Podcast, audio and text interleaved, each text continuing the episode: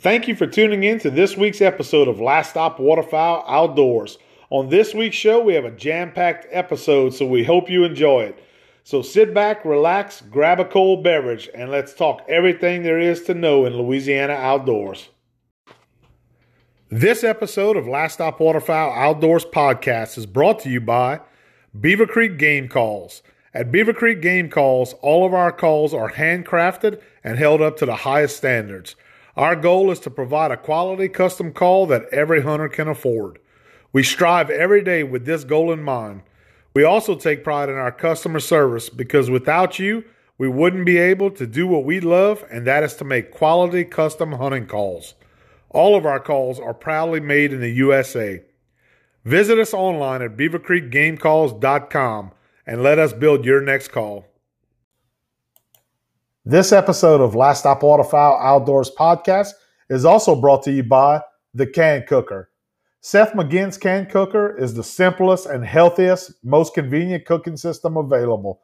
The Can Cooker takes the cattle drive t- tradition of cooking in a cream can and updates it for today's busy lifestyle. Pack the Can Cooker with ingredients and enjoy a mouth-watering, slow-cooked meal in a fraction of the time of normal cooking. Use it indoors and outdoors to cook a healthy meal on any stovetop, campfire, burner, grill, or the new multi-fuel burner portable cooktop from Can Cooker. Visit us on the web at cancooker.com. Hey everybody, good afternoon and welcome back to a new episode of Last Stop Waterfowl Outdoors podcast. I'm your host Jacob Robery and today we are on the road. It's a very special day. It is Sunday, but Sunday this particular Sunday is also happens to be Father's Day.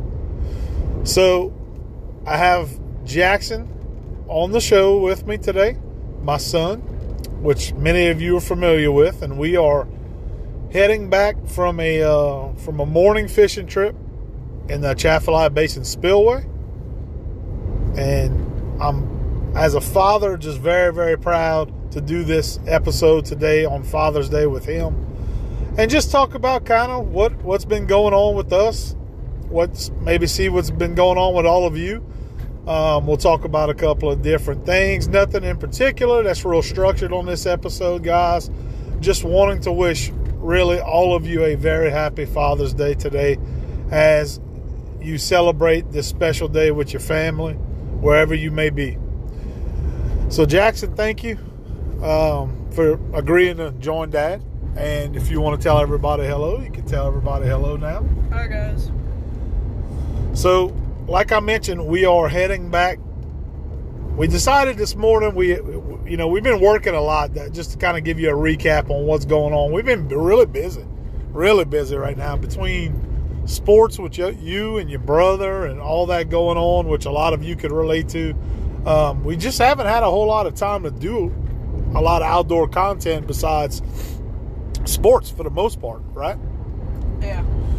And uh, and then now, you know, we've been playing baseball all summer so far, or I say all summer. We're actually at the beginning of summer, but we rounded out the the end of the regular season baseball schedule with y'all. And uh, and you made all stars, so now we are uh, we're gonna start that journey for the summer until you go back to school, hopefully with all stars. So congratulations on the All Star nominate uh, nomination, and um, we're looking forward to watching you play, man. I know that means a lot to you as a 13 uh, year old. You're going to be getting ready to try out for high school baseball next year and all that stuff. So, um, you know, I, is, let me ask you this: Is baseball and sports similar to hunting and fishing in the outdoors? Your passion for sports? Is it is it the same as duck hunting and fishing and that type of stuff, or or do you find a lot of it kind of correlates to each other? What what's your thoughts on that? I feel like I don't feel like it's like the exact same as the it because like it's obviously it's not the same because like when you're hunting hunting and stuff, and you're shooting animals and stuff like that, or whatever you want to hunt, and fishing, and you're catching fish and stuff. And with sports, you're just trying to win the game. You're trying to uh, just play a game and try to figure it out. But a way that I think they are similar is that like you have to learn how to do it in the right way. Like with baseball, you have to learn what to do in the field and what to do at the plate, how to do it, how to do it correctly, and then with hunting, you have to learn. Y'all might not think that y'all have to learn about hunting and stuff, but like, Well, somebody's got to teach you. yeah, well, so, someone's got to teach you. and, Like you taught me, like you have to like know how to aim right. You have to do like target practice on how to aim right. You have to know how to operate a gun, how to do it safely on safe. You have to put it on safety, on fire. Got to know you how to handle a firearm, how to walk in the woods, that type of stuff. Yeah, Yeah, definitely, definitely, and that's uh that's a big part of it. Obviously, for any youth hunter uh, that's getting involved in, in hunting or fishing or, or sports or whatever. So you think a lot of it carries over, like a lot of what you learn in hunting carries over to to sports as well, or maybe what you learn in sports carries over to, to hunting and stuff. yeah, Yeah, gotcha. Yeah, and that's true. I, I would agree with that. You know, um, but yeah, I mean, you know, I I grew up that way, and I do find that a lot of that stuff transitions into each other, and it carries into each other. Um, so yeah, it's, I agree with that, man. So if you had a choice as far as hunting, waterfowl, fishing, or sports, what would be the number one, number two, and number three choice? Hunting, baseball, fishing. Hunting, baseball, fishing. Okay. I thought, I, I figured that's what you were gonna say, but I wasn't hundred percent sure. so, Well, so no. hunting, baseball, fishing. The only reason I would choose baseball, I mean, uh, hunting before baseball is because baseball, it's it's not something you can do your whole life. It's a good point. And hunting, you can do your whole life. In baseball, you can do it if you're good enough. Like you could go to the pros if you if you're good enough. You can do it for the rest of your life. Not well, the rest of your well, life. not the rest of your life, but you can do it for a while. You can do it for longer than most people would do it. Yeah, the majority of your life. So, hunting is something that you can do for pretty much the rest of your life as long as you stay healthy. Yeah, Fishing's also like that, so that's a good thing too. You know. yeah, Um, so yeah, I mean, it, you know, that's the great thing about being an outdoorsman is we get to share those memories. You know what's crazy is you, if you get involved, if you're lucky enough to get involved in it at an early age, you have all those memories from your youth. You know, of hunting with your grandfather, uh, maybe taking a fishing trip with your dad or whoever it is that, that taught you how to do it and introduced you to it. So that that's you always have those memories. But as I'm getting older, I find that you got a different set of memories now that I'm going to look back on. I'm making memories now with you that I'm going to look back on as I get even older, and I'm going to reminisce on that, and that's going to kind of replace some of those those memories I have of, of, of you as a youth, I guess, or me as a youth doing it. Um, and, and that's that's pretty cool because it's something that you can do through your whole life, and that's that's that's what your point is. I think you know that you can do that and uh, and enjoy it. There's no there's really no uh, no age restriction on how old you have to be to be able to hunt or fish, as long as you're healthy, pretty much, you know. And uh, you know, with everything been going on, like I mentioned, you know, we really haven't got to bring a whole lot of content to the channel. And you know, um, with the podcast, we typically slow down in the summertime. And uh, I know you've been working on some other stuff right now in the summertime. So why don't you tell everybody kind of another passion of yours that you uh, that you share that you've been working on some content for? yeah. Uh, so lately I've been working on um sports cards. So, well, my dad has always. You said you have been growing. You grew up collecting sports cards. That's right. So once you told me that and kind of showed me what they like, I didn't know what he was talking about when he first told me. So once he told me, I kind of looked at it. I mean, obviously I know what baseball and stuff was. I just didn't know what the cards were and stuff. So I I looked at them and then I found out that like just how cool they look and like what uh, getting a new card or opening a new pack of cards uh, looks like. And then I also found out that they hold value, and I'm like, how does a piece of cardboard hold value with a person's with a picture of a person's on it? and I'm like, what? You like, hold on. I saw the cha-ching. I saw the, the money symbols going off whenever I told you about that. Yeah. So, yeah, it was just amazing. It was just amazing, and I love the sports cards, and I have a bunch of different accounts that I like that I do different stuff on. I show cards. I I love to get cards in the mail. I love to order cards, and whenever I get money, that's all I want to spend my money on is cards. Cards and hunting gear, pretty much for the most part. That's what you. That's what you like gear. to. And baseball gear. That's right. So sports cards. I mean, that's something that I grew up doing since man. I was. I started collecting sports cards when I was. Who I was the year I can remember the year because I remember the style of cards I was collecting, and it was like right around 1986, 1987. I started collecting baseball cards. You know, we've always been big sports fans. We we're a big sports family. We watch a lot of sports. And your mama, she I mean, she knows as much about sports now as some guys, some of my guy friends that I got because uh, she's around it so much. She's got two boys. She got me that she has always been a big sports fan. Um, you know, so outside of hunting and fishing, sports is a huge part of what we do. And uh, and I, you know, I was able to kind of share my passion of just like just like hunting and just like fishing, basically, like I did. Share my passion of uh, of memorabilia collection, collecting, and sports card collecting, and uh, with you and your brother, and you have got to that point now where it's it's become something that you really enjoy doing, huh? Yes. Yeah. So you you started. You've been working on uh, a YouTube channel, the whole social media thing, basically. You've been working on a YouTube channel in the off season.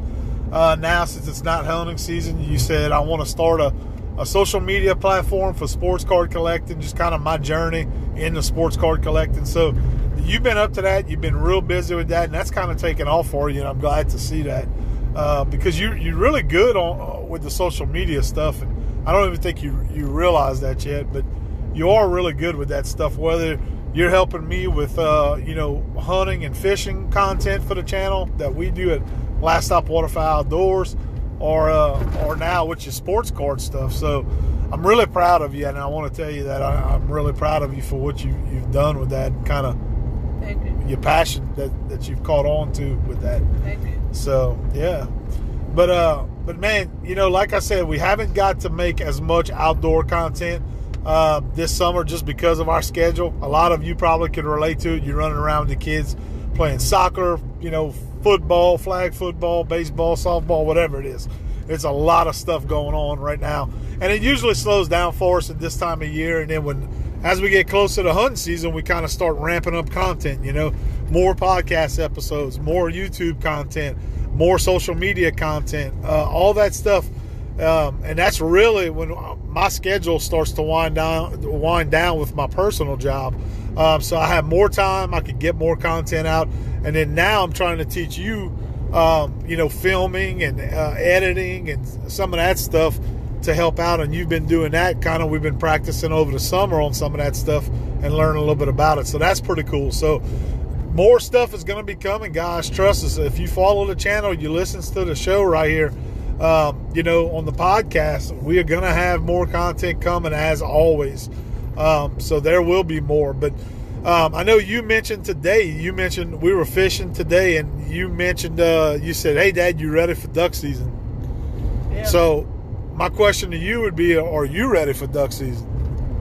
Hell yeah. Hell yeah, he said. So, so what you excited about? Because right now, what a messed up time right now it is eh, with with you know not everything going on, not getting into too many politics and all that. We got gasoline that's five. Today we put gasoline in the boat, non-ethanol gasoline, five dollars and twenty cents a gallon, and that's nothing that you as an adolescent have to worry about right now. But Right now. that's insane. That's absolutely insane to have to pay five dollars and twenty cents in America for a gallon of gas. All you boys that are driving diesel trucks right now, you know, you know what it's like. You've been paying five dollars a gallon now for a while, so that's really slowing down. I think a lot of people this summer. You know, I think I, I think a lot of people. I'm not seeing as many people, which I haven't been on. We haven't been on the water as much, but I'm in the boating industry. That's what I do for my profession. And I, I have to tell you that I hear people telling me that they're slowing down because the prices are just so outrageous right now. You know, they got some people. You know, we've always been very lucky, Jackson, and you don't. You probably don't even realize this, and it's not something at your age you, you should worry about. But you know, we've been very blessed as a family, and uh, to where we've never had to make a decision of whether or not to put food on the table to feed our family, or uh, go fishing, or or can I afford to go fishing, or can I afford to go hunting, or any of that stuff. But there's a lot of people who may be in that situation, you know, and uh, and that's unfortunate in the country that we live in, the United States, which is the greatest country in the world. Um, that you have to, you we have to endure this type of stuff right now that we're going through as an economy, as a country, uh, you know, all that type of stuff. But uh, but that's where we are, and uh, I, I'm interested to know if those of you listening if you know prices of, of, gasoline and stuff like that have really slowed you guys down with your outdoor activities like it has with some of the other people I've talked to. Uh, because when I we pass by the boat launches like today, today's a good example. Um, I think there's probably two reasons we didn't see a ton of people today. Well, three, possibly three. It's Father's Day today, first of all, you know. But a lot of times on Father's Day, the guys get yard passes from the wives and girlfriends and, and they get a yard pass to be able to go fish and do something like that. But we got to the boat launch this morning, and we haven't been in the Atchafalaya Basin spillway, you know, in over a year. So the water's starting to fall. We wanted to come check it out. We heard some reports um, that they were catching some some sac-a-lait and some bass in Belle River. If you're familiar with the Atchafalaya Basin spillway, um, you and I we always tend to come to Bayou Pigeon. We like the Bayou Pigeon area. We've had some good honey holes in there, right? Mm-hmm. And kind of fill everybody in on, on, how that all went down today. As far as we don't have, we don't have a, a, great report to tell everybody, but we have we do have a little information on, on, on what the conditions look like and that type of stuff. So you you want to share that information? Well, I don't have much to say, but all I can tell y'all is the water at Bayou Pigeon is still a little bit high. The water's not quite right yet. Yeah. It's not. It, it's still in the. It's still in the woods uh, bit, as you said earlier, and you said that's bad, right? Yeah. Yeah, it's still it's still not within the banks. You want it to really be within the banks of of, of the canals, you know, um, because if you think about it, and you may not understand what I mean by that right now, but what it does is all those fish that are back in those woods where that water's at, it gives them a lot more space to kind of spread out and, and, yeah. and you can't reach them. You know, you can't get to them. Yeah. To where when that water comes out of those canal systems and it, and it drops, which it's dropping today, we saw a lot of current today, you know. So when it drops and it falls, what we call a fall, it gets in those canals and it's held within those canals by the levees in those canals, the banks in those canals. So those fish are, are in those canal systems, basically, is what it is. So eh, what it does is it concentrates them a lot more. They, they're a lot easier to get to. And that, that makes sense to you? Yeah. Yeah. So today, you know, what we experienced, guys, is, uh, we, you know, it's not quite right. Bayou Pigeon, that area, when we got there, there wasn't a ton of boats. I think Father's Day contributes to that a little bit. I think uh, probably people who have in the area that have checked it out, the word is out that hey, it's not quite right yet. I think that has something to do. And then, like I mentioned, I think probably these high gas prices have something to do with it as well. So, if you're looking to make a trip this week, you're probably if you if you like to fish Bayou Pigeon in that area, you're probably just a couple of days away from it being maybe a week at the most of it being on point um, as far as the fishing goes because today we uh, we hit all of our local honey holes. We got there early, right at daybreak. We launched a boat, and we uh, we immediately ran to a couple of honey holes that we fished before, and uh, I noticed that the water was high right off the get go. So um, it's not quite right, but like I told you today, Jackson, I said it's only a couple of days to maybe a week out from it being right.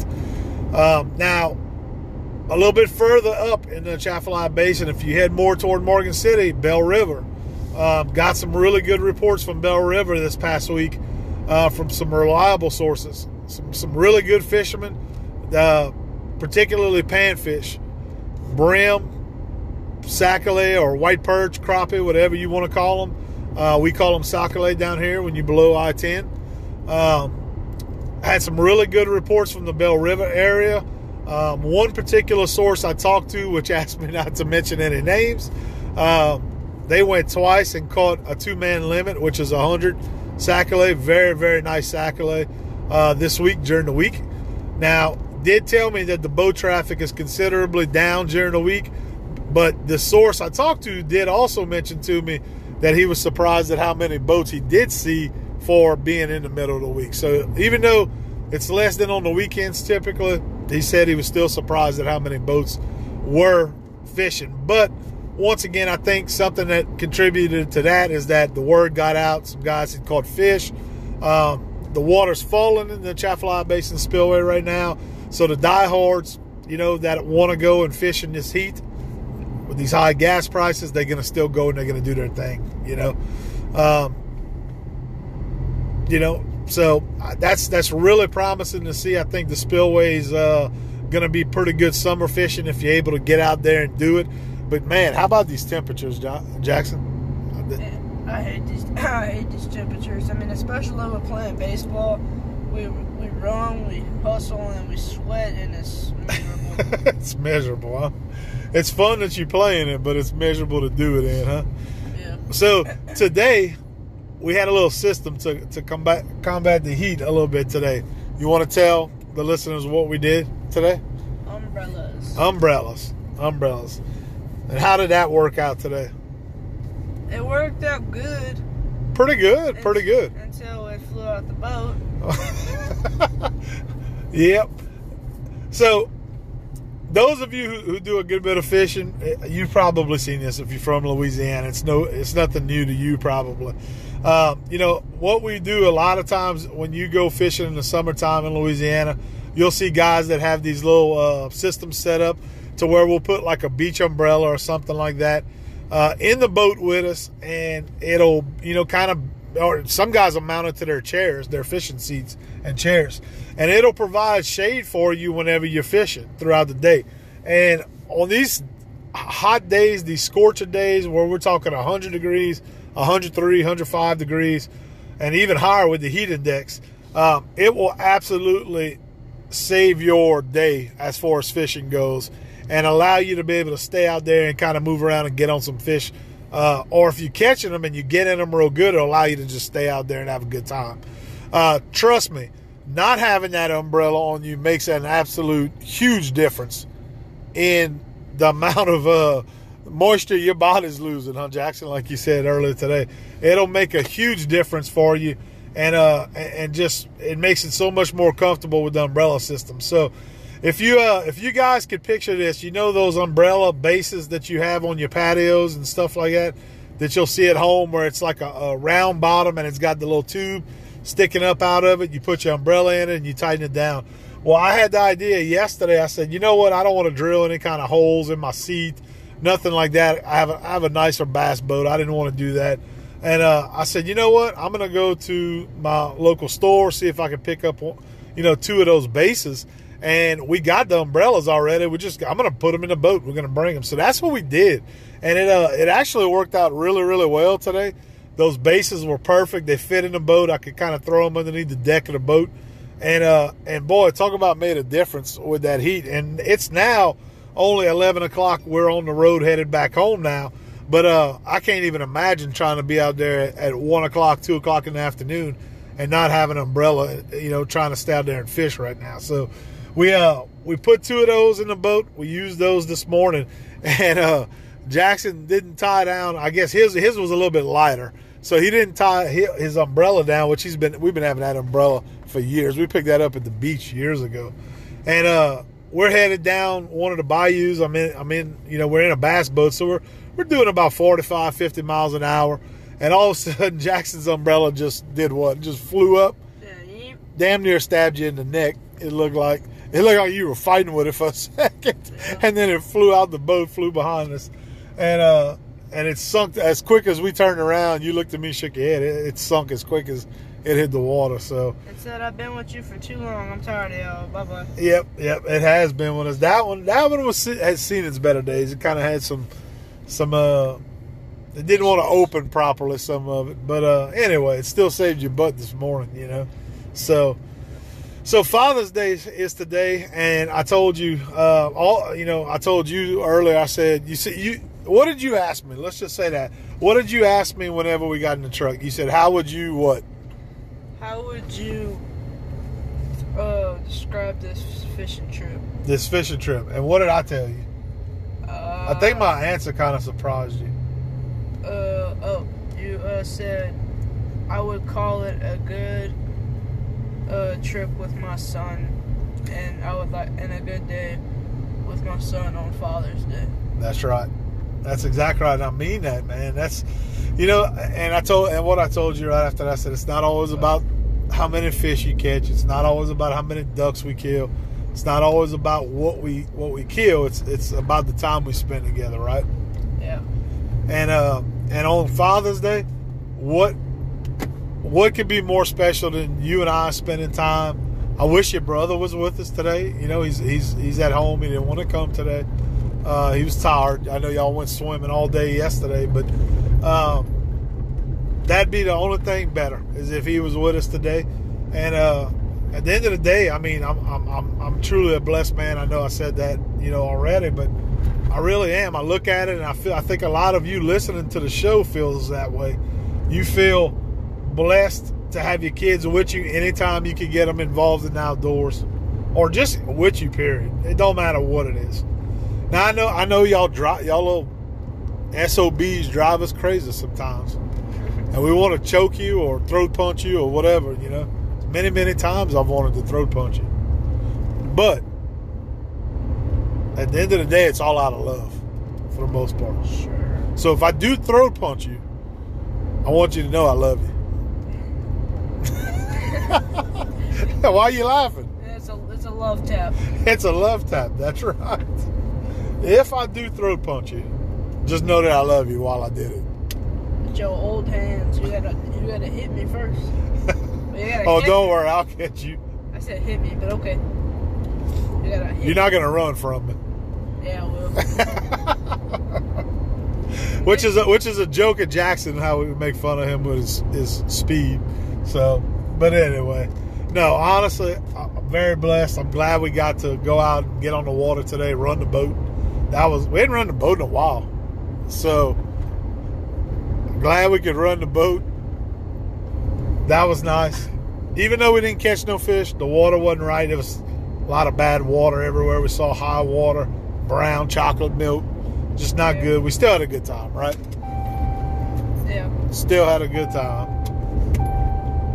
And that's Jackson's seatbelt coming off, so I apologize for the sound. Yep, it was stuck. I had to adjust it. Sorry, guys. But, uh, yeah. So we talk. We've been talking about making a frogging trip. That's something we're going to be doing here pretty shortly. We uh, Hopefully. we had yeah, we had a we had a trip planned, and, and the guy we were going to go with, he ended up had a little setback, and uh, and we weren't able to make the trip. But we we do plan on making a frogging trip here in the next couple of weeks, hopefully.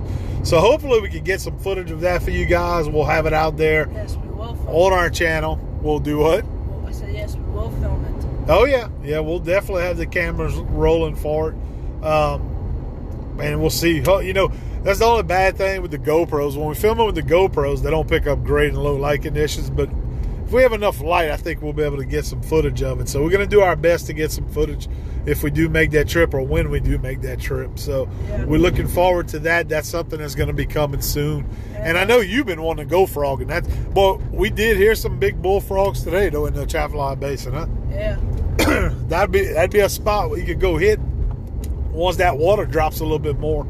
But uh, but boy, they were they were freaking out this morning. And that was with the the sun up this morning, as hot as could be, and uh and some massive big bullfrogs we heard this morning. So when's the when's the last time you went frogging? Do you remember? You made a trip with us one time a while a few years back. You were you were younger. The last time I think I went frogging was was uh, I just got off. I think I just got off of school, and y'all told me we went frogging. It was with you and I think two other people, and me, and uh, we went. we went uh, frog, and I think we went to Blind River. We went to Blind River. Yeah, I think we did somewhere in the Blind River, Amite River basin area. And then uh, actually, and then I I remember y'all would catch the frogs, and I was the ice chest man because I was little. I was little at that time, That's and right. I think I'm, I think I was like eight or nine whenever I went with y'all, and I remember I was the ice chest man for about ten minutes, and then I went to sleep on the on the on the bottom of the boat. Did you? I, I, I got the square throw cushion, and I went to sleep. I don't remember you going to sleep. I remember I woke up and I saw y'all s- still catching frogs and put them in ice chest. Well, at eight, nine years old, that's typically what happens. That's what you end up doing. You end up falling asleep if you come along because you, you you frog and you're in the middle of the night. So, but uh, we had a good time on that trip. Now since you you bring up that that particular trip, I remember that, and uh, yeah, that was a good trip. The ice chest man, I had told you that the ice chest man was an important job, right? I told you that. And that's true. The ice chest man is very important. Or the net man, whatever you want to call it, whatever you sack guy, whatever whoever puts the frogs in whatever contraption you put them in to store 'em, that's a highly important job. As you get older, that's a that's a great job to be able to do a little drinking, pop some tops on some cold beers. For you. That's well, I said as you when you get older Oh. for the grown-ups. So that's a big responsibility giving the eight, nine year old the ice chest job uh, to keep keep the frogs contained and keep them in there. So, but uh, but yeah, we've been. I know you've been wanting to go back. We haven't done that. It's something we hadn't done in a while, and uh, and it's fun. We love eating frogs, fried frog legs. Um, that's a delicacy here in Louisiana. So we look forward to making a trip and doing that. And then we got a lot of stuff lined up. Like I said, we have a lot of people we've talked to uh, over the summer. We have several people that have contacted me for uh, getting together as far as podcast episodes, getting ready to go into hunting season, uh, that type of stuff. And we wanted to do it closer to hunting season. So we're gonna have some guests that uh, that you guys are pretty familiar with. That are some uh, some big names in the industry that we'll have on the show with us uh, this coming season as we get closer to hunting season and waterfowl season. We're excited to have some of those guests come on the show with us. Um, and we're gonna, that's when we're going to really crank it up. Like I mentioned a while ago, we're really going to get it going and crank it up. So, but uh, but yeah, guys, I mean, we just kind of doing what everybody else, what y'all are doing. You know, right now, like I said, it's been tough with everything going on, and then now this heat, high gas prices. But you know what? We need to get out there as often as we can. Go out there and have some fun with the kids. Get them, get them uh, acclimated to the outdoors if they if they're interested in it, and they haven't done a whole lot of that, but they've shown some interest. Take a kid with you, uh, even if it's with your family. If your family hunts all the time and fishes all the time, and you know a kid that you know hasn't got to go, man, that's the perfect time to take them and uh, and get them acclimated with the outdoors um, and, and just show them a good time, introduce them to it. It's we always talk about that. We try to get some kids every year for hunting season. We'll take one or two or three kids with us that's never got to go and experience that. Um, I know you were talking about one of your friends a while ago. Okay, so kind of tell that story. You said that uh, you know he's been he's, he's been deer hunting his whole life, and you and him have known each other since y'all were you know little tiny babies, basically. Kindergarten, yeah. And uh, he's always deer hunting with his family. His family's big deer hunters. They have a what, Elise in Mississippi? Yeah. Elise in Mississippi. But tell everybody what we did last year with them and kind of what that did for him. Well, what we did last year is we took him squirrel hunting with us, and if y'all guys have seen our squirrel hunting videos before, y'all might have saw him in the videos, and y'all can tell that we're best friends because both of our names is Jackson. So that's how that's why we kind of became friends. Is because like, oh, your name's Jackson, my name's Jackson too. So we kind of like became friends off of that and stuff, and our moms taught together, so we kind of became friends off of that. So we saw each other a lot. But uh, yeah, we took him squirrel hunting last year. We took And- him squirrel hunting opening weekend. Yeah, and he really, really uh, liked it. He said he's never, he's never gone squirrel hunting before, and he really, really enjoyed it. And he said, "I want to do it next year." Yeah, Yeah, so he, you know, he had squirrel hunted like in his back, his grandfather's backyard or something before, just with a pellet gun, something like that. But he had never been on a on an actual squirrel hunt, like a small game hunt.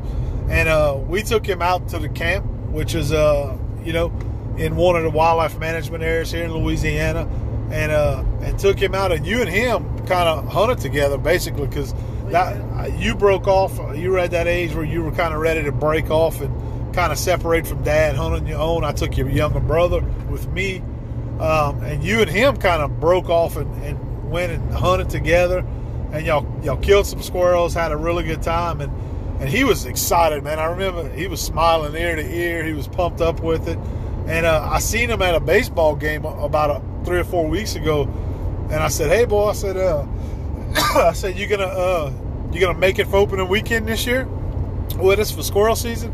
And boy, he looked at me, Jackson, and he's like, he just smiled. He's like, "Yes, sir. I'd like to go." So uh, that's what it's all about, man. I mean, that's awesome. You know, he got he got kind of hooked on it. You could tell, and uh, yeah, that's that's really at the end of the day, man. I mean, uh, you played a huge part in that. You got him hooked on something that he had never got to experience before, and now he's going to want to go back with us again and do it again, and we're going to take him. And then the same, you know, Jackson, the same story kind of when duck season came around. We took him duck hunting. We took him duck hunting. You want to kind of talk about that? Yeah, so we just uh, well, he had never been duck hunting before either, and he said he did, he didn't really know what it what well he knew what it was, he just never been before, and uh, we took him to one of our good spots at the prairie, and we uh.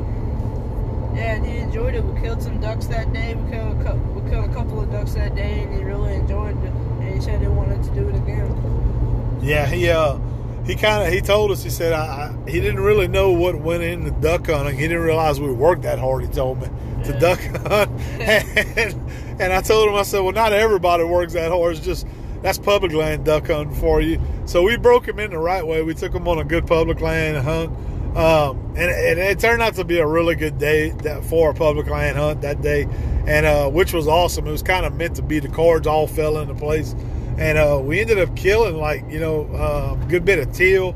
He got to shoot some teal. We had a large group of gadwall landing up in the decoys that came in that day, and so he got to see a lot. And I remember that day well. The wind was blowing like crazy that day. You remember that? It was Yeah. blowing big time. The wind. We caught a day where they had a high wind. And, that, Um, and that's why we couldn't film for y'all guys that day, is because the wind was blowing so bad. yeah, it was one of those days. It would have been great footage, but as far as the the you know seeing the footage, but the wind was so bad. All we heard was windows. When we went back to edit video, and we looked, I mean, you, you could. It just it wasn't worth putting out there because the wind was so bad.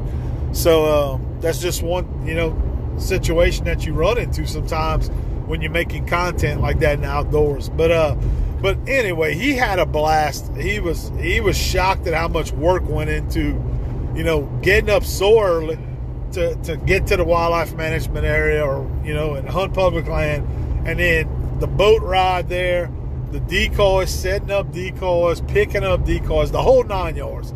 He was absolutely blown away by that and said my god he said mr jacob i can't believe y'all worked that hard to duck hunt i never thought that's how it was. Um, so i think it kind of surprised him but at the same time he got a he got a good hunt. Um, we were blessed to have birds that day. We did really well that day, and uh, and you and him got some great photos. You got some, you know some memories to to look back upon for a lifetime now, and uh, Yeah. and that's once again that's what it's all about. You know, And another thing why I really like that, I mean, I kind of wanted him to do what I did, and whenever I was younger, and and you know what I like to do. I like to get in the water a lot. I like to put my waders on. and I like to get in the water. So anytime, anytime we would drop a bird, I would I would tell Jackson, "Come on, let's get in the water. Let's go get it." I kind of I kind of figured that since me and him are the same age and we like the same stuff, Yeah. he would he would want to get in the water too. So like I kind of made it fun for him. So I said, let's get in the water. Let's get the bird. And we- remember whenever we shot him down and we, we were looking for him, we couldn't find him with all those little mud. yeah, Couldn't yeah, find the bird. Yep. Yep, that was, uh, and that's that's what you got to do, Jackson. You got to get him involved when you take somebody out and you like that, if they just sit there the whole time and nothing's fascinating to them, nothing's interesting to them, they're never going to go back again. You know. Yeah. And, and you did it perfectly, like you said. You you took him out there, you got him involved in the hunt, uh-huh. and that was that's what you know he liked to do because you and him are really. I mean, y'all best friends since your kids since kindergarten, but y'all really like brothers from another mother type deal. Y'all really are. You know, when you say that, that's that's that's really true. Y'all very similar in that type of stuff. Your interest in all that. So, but you you did do it right. You got them involved in it. You got them interested in it, and uh, and man, you, I'm proud of you for that. You know, you did it. You did it the right way. So, so okay. So fast forward into this year, what we're looking forward to? What are you looking forward to with waterfowl season uh, or small game season coming up first? What you what you ready for for hunting season? What you looking forward to this year? Teal season. Teal season. looking forward to teal season and guys we uh we last year let's just say that we found a little honey hole where we like to hunt and we just it's it's teal heaven over there the teal love it over there teal is the majority of birds that we killed last hunting season we definitely I, I I feel like we definitely killed more birds than we did the previous year but Yeah, we did. We had a better season last year than we had the year before, number wise. And and you know what they say? You know why I love teal? Because they bring friends. That's true. They, uh, you heard me say that, I think. I know. I, he, Jackson asked me one day, he said, we were hunting, I think it was this past season. And I said, God, I said, I love teal. And I, we were on a good teal hunt. We were shooting, you know, teal, and they had birds in there. And I, I just sat back in the boat after we popped a couple of them, and I said, just joking, I said, God, I love teal. And Jackson looks at me and says, Dad, why you like teal so much? And it's not that I like teal so much. It's just I said that that day because that's what showed up. well, I love teal even if I don't shoot 'em. They are fun. I'm not gonna lie. I do love teal, but and he said, Dad, why you like teal so much? And I looked at him and I said, I just simply looked at him. I said, because they bring friends. And he started laughing. He got a kick out of that when I told him that, and it's true. How many times you? I mean, look, you guys know when you get teal in the area, they not come in ones and twos most of the time. It's gonna be a group. It's a party. There's gonna be a, a, a group of teal coming in, you know, and, and it's true. And I told them that. I said they bring friends with them, and I like when they bring friends. So Everyone does. Everybody does. That's right. Especially public land hunting. We all love it, you know. But uh, so teal season is what you're looking forward to, Yeah. man. I, I I'm gonna tell you right now. I sure hope it ain't 103 degrees like it is right now for teal season. Yeah. I hope Mother Nature blesses us with a couple of cool downs early on this year. Even even squirrel season because you know teal season opens up here in September in Louisiana, and then we have you know small game. Um, our schedule kind of typically goes small game opens up first weekend in October, and we'll we'll small game hunt all of October pretty much uh, to the end of the month. Then when November hits, we typically kind of drop that and we start scouting. We start scouting for waterfowl, for ducks, um, you know, on public land, all of our spots. We, we start putting in that time as it gets a little bit closer to the season. And then this year, we were talking this morning on the way to the fishing hole um, that, you know, typically you and I have always opened up the season for the most part, or, or at least looked at opening weekend, our traditional opening weekend, where we go to the camp or we, we make a trip somewhere and hunt for opening weekend. We've always typically hunted in the uh, the east zone, you know, and we talked about that this morning. Yeah. But this year, we think we might actually kind of change that up a little bit, huh? Yeah. And uh, and, and we're gonna maybe go down to the marsh this year, and uh, and hunt opening weekend, kind of get that early jump on on marsh hunting, uh, because we've had some successful hunts in the first split down in the Louisiana marshes over the last year or two, uh, particularly last year and the year before we did too. But uh, this past year we had some good hunts in the marsh.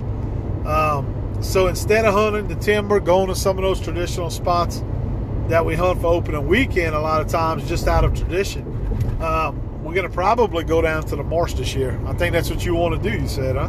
No, because the, majority of the birds we kill we kill from the marshes.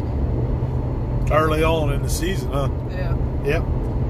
And and the name of the game over there is what species? Teal. Huh? wrong on that one. What? Gadwall. Uh, Gadwall, Gadwall, Gadwall.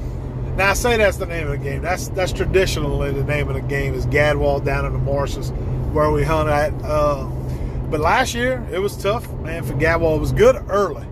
It was good early last year, but then it fizzled off in the second split big time. Seems like the numbers of Gadwall dropped big time, uh, which according to the surveys, you know, and according to the studies that they did last year, the Gadwall uh, population took a big hit last year. You know, uh, due to the prairie production, the lack of water, and then we got hit by a hurricane here in Louisiana, which wasn't ain't gonna help nothing much.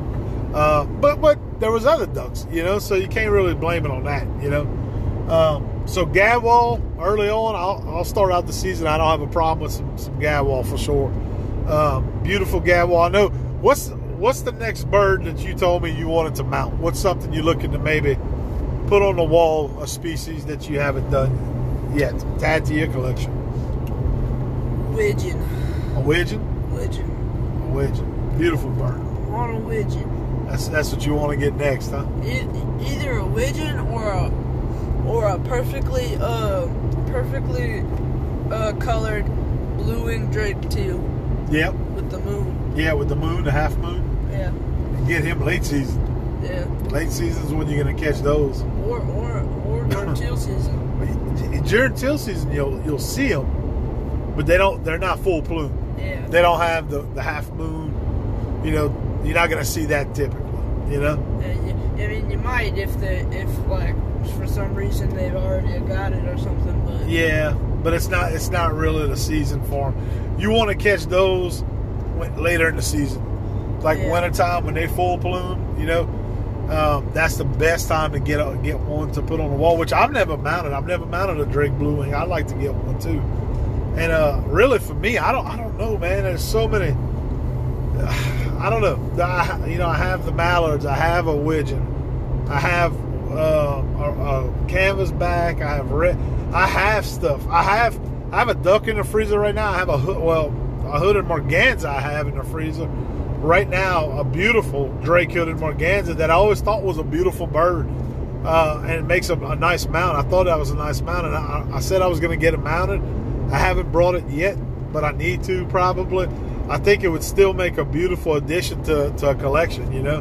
Uh, even though it's not something I touch with a fork or a spoon, because they some nasty son of a guns. But uh, it makes a beautiful mount, you know, if you ever seen one. But I have that, you know, that I could bring to the taxidermist right now. But I, I really don't know what I want next, man. I really don't know. You know what makes a pretty bird that's a, uh pretty mount is a whistling duck. yeah. And we seeing a lot of whistle. That's not next. That wouldn't be next on my list. But now, I mean, we're seeing whistling ducks here in Louisiana like crazy now in the summertime.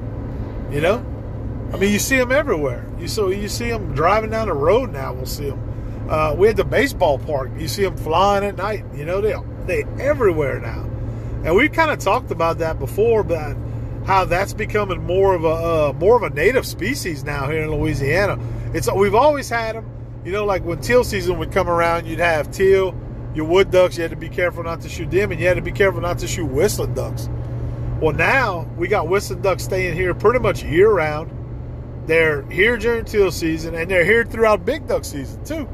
You know, yeah. we hunt the timber. They in the timber with us, you know, and, and they got large groups of them. You hear them whistling and coming through the woods, and you know they they pretty ducks though. They're a beautiful duck. You know when you look at them, and uh and some phenomenal eating. They really are some phenomenal eating. And if you never tried them, I promise you, if you kill a whistling duck here in Louisiana or wherever you hunt at, definitely definitely try to try to uh, add, add it to your table fare because they are phenomenal table fare. So. Uh, guys, just saying, if you're like me and my dad and you're still looking to kill your first banded duck, whistling duck is. pr- y- y- wha- Whistling ducks are the most ducks that I've seen that have bands on them so far. I don't know why, but every single time I see a big old group of whistling ducks, I always promise you that there's a band in them, in one of them ducks. It seems like it. I know they're one of the highest banded species of waterfowl. Um, and, and why I'm not exactly sure the statistics on that or why what the reason around is. so much. maybe so, maybe so, maybe they, maybe because they're becoming more and more, you know, uh, native and year round. I guess maybe they they banning them more. I don't know. I don't know what what the reason is, but they're definitely around more right now. There's there's a pond right now. I cross in somebody's, you know, to go to work, and it's in somebody's yard, and there must be fifty to hundred of them things just any given day when I cross there. Um, so I mean, yeah, they they they hang out with the domestic ducks, uh, like your Muscovy ducks and all your your, your you know your your pet ducks, your stuff that you raise for pets and raise to uh, maybe eat on the farm. They'll hang out with your domestic ducks. They'll hang out with you know they'll get up and fly and go somewhere else and migrate or move around or whatever. They they they kind of just blend in with everything from what I've seen, you know. And what about the old coot, Jackson? Jackson killed some coot last year, and you found a new way to clean them, and you cleaned them, and we're gonna try those this year when we cook them up. What you do is you shoot them, and you bring them home, and you spread their wings out. You step on their wings, then you rip their feet out their body. And it just kind of pulls the, the whole thing out, huh? Yep, Uh, you, where you where you learn to do that? At? on a YouTube video. YouTube video. Good old YouTube, huh? Yep. So, but it worked, didn't it? yeah. It worked, yeah. And white meat, man, white meat, like marsh hens, coots, whatever you want to call them. It's a very white meat. Um, you know, I know a lot of boys down the bayou here in Louisiana have been cooking them for years. Gumbos, different ways, different smothering them down. I've heard different things, and uh, I had never eaten it until two years ago.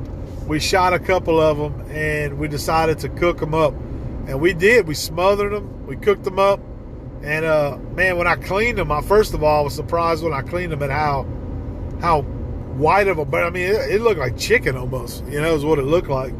Um, at least the ones we had, a couple that we took samples and we killed to, to cook and clean, and uh, they were good. They were really good. I have to admit, it's not a ton of meat that comes off of them, uh, but they are, were good. Now I know, like in the gumbo and stuff like that, I got some of their gizzards saved.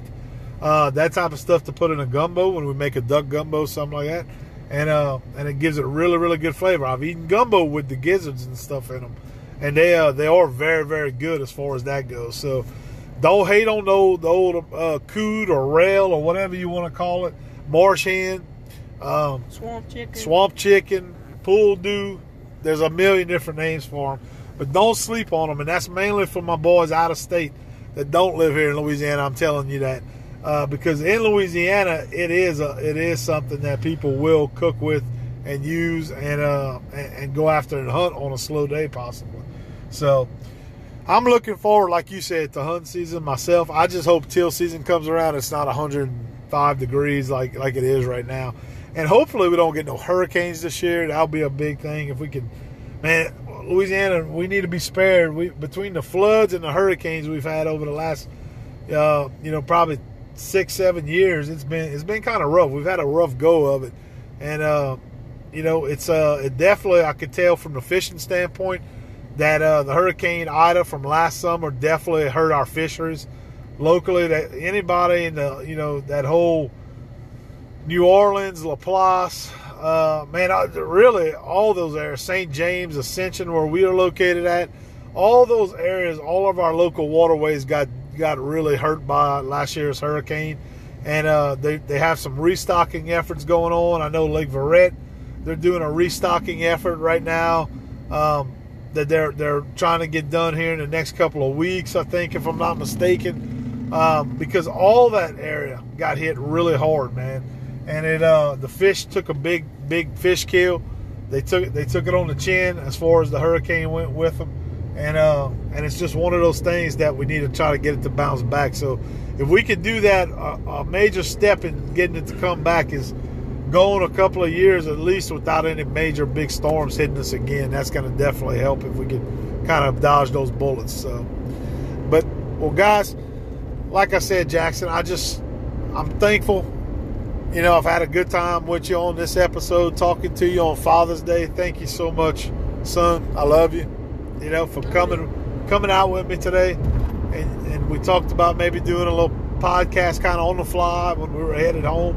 And I'm glad we did. I'm glad when you come on with me, man. I really am. But uh, I guess we'll go home. We'll see Mama. We'll see your younger brother. We'll try to cook up some good food for Father's Day this afternoon. Spend a little time with the family, guys. We hope y'all have a great Father's Day. Like I mentioned, thank you to everybody who's out there raising those kids, teaching them the right way, to teaching them to be good individuals, maybe teaching them to be outdoorsmen. Thank you for what you do. It doesn't go unnoticed, I promise you. So thank you so much. Also, shout out to all our sponsors, guys. You hear us talk about them all the time right here on the show. We have intros to them. We have links that we post on our social media, guys. Beaver Creek Game Calls, Can Cooker, Benoit's Performance Baits, Game Changer Boats. You you hear us talk about all these great companies all the time. We invite you to visit their, their social media pages, their websites, because they make truly phenomenal products that we believe in personally. Um, and, and, we love to use products that we believe in, right, Jackson? Yeah. That's the truth. At the end of the day, we don't push anything if we don't use it or believe in it. So, uh, you know, they have supported, all of these companies have supported our show since we got started and got rolling with it. So, we thank them for that time, but go check them out, guys. And you can check us out, as always, on all of our social media platforms Facebook, Instagram, TikTok, YouTube, and all your podcast streaming platforms such as Apple Podcasts, Amazon Music, iHeartRadio, you name it, we're on there. Check us out, look us up. Last Stop Waterfowl Outdoors Podcast, guys. Until next time, this is Jacob and Jackson with Last Stop Waterfowl Outdoors. We'll see y'all again in outdoors soon, guys. Y'all take care and have a great day. This episode of Last Stop Waterfowl Outdoors is brought to you by Benoit Performance Baits. Bait and tackle for all your fishing needs. We offer some of the best soft plastics for bass, sac-a-lait, and saltwater fishing. Whether it's a day on the water trying to catch a mess of fish for the family fish fry or a heavy bag to win a tournament, we have what you need and what the fish want. Visit us on Facebook, Instagram, and TikTok to place your order with Benoit Performance Baits today. Tired of looking for that perfect hunting or fishing boat only to see that it's out of stock at your nearest dealer? Well, welcome to Game Changer Boats. We specialize in custom aluminum hunting and fishing boats. If you can dream it, Game Changer Boats can build it. Top quality craftsmanship and attention to detail is what we guarantee our customers and we are proudly built right here in Louisiana. You can visit us on Facebook at Game Changer Boats or email us directly at gamechangerboats at yahoo.com. Contact Game Changer Boats and let's see what we can build for you.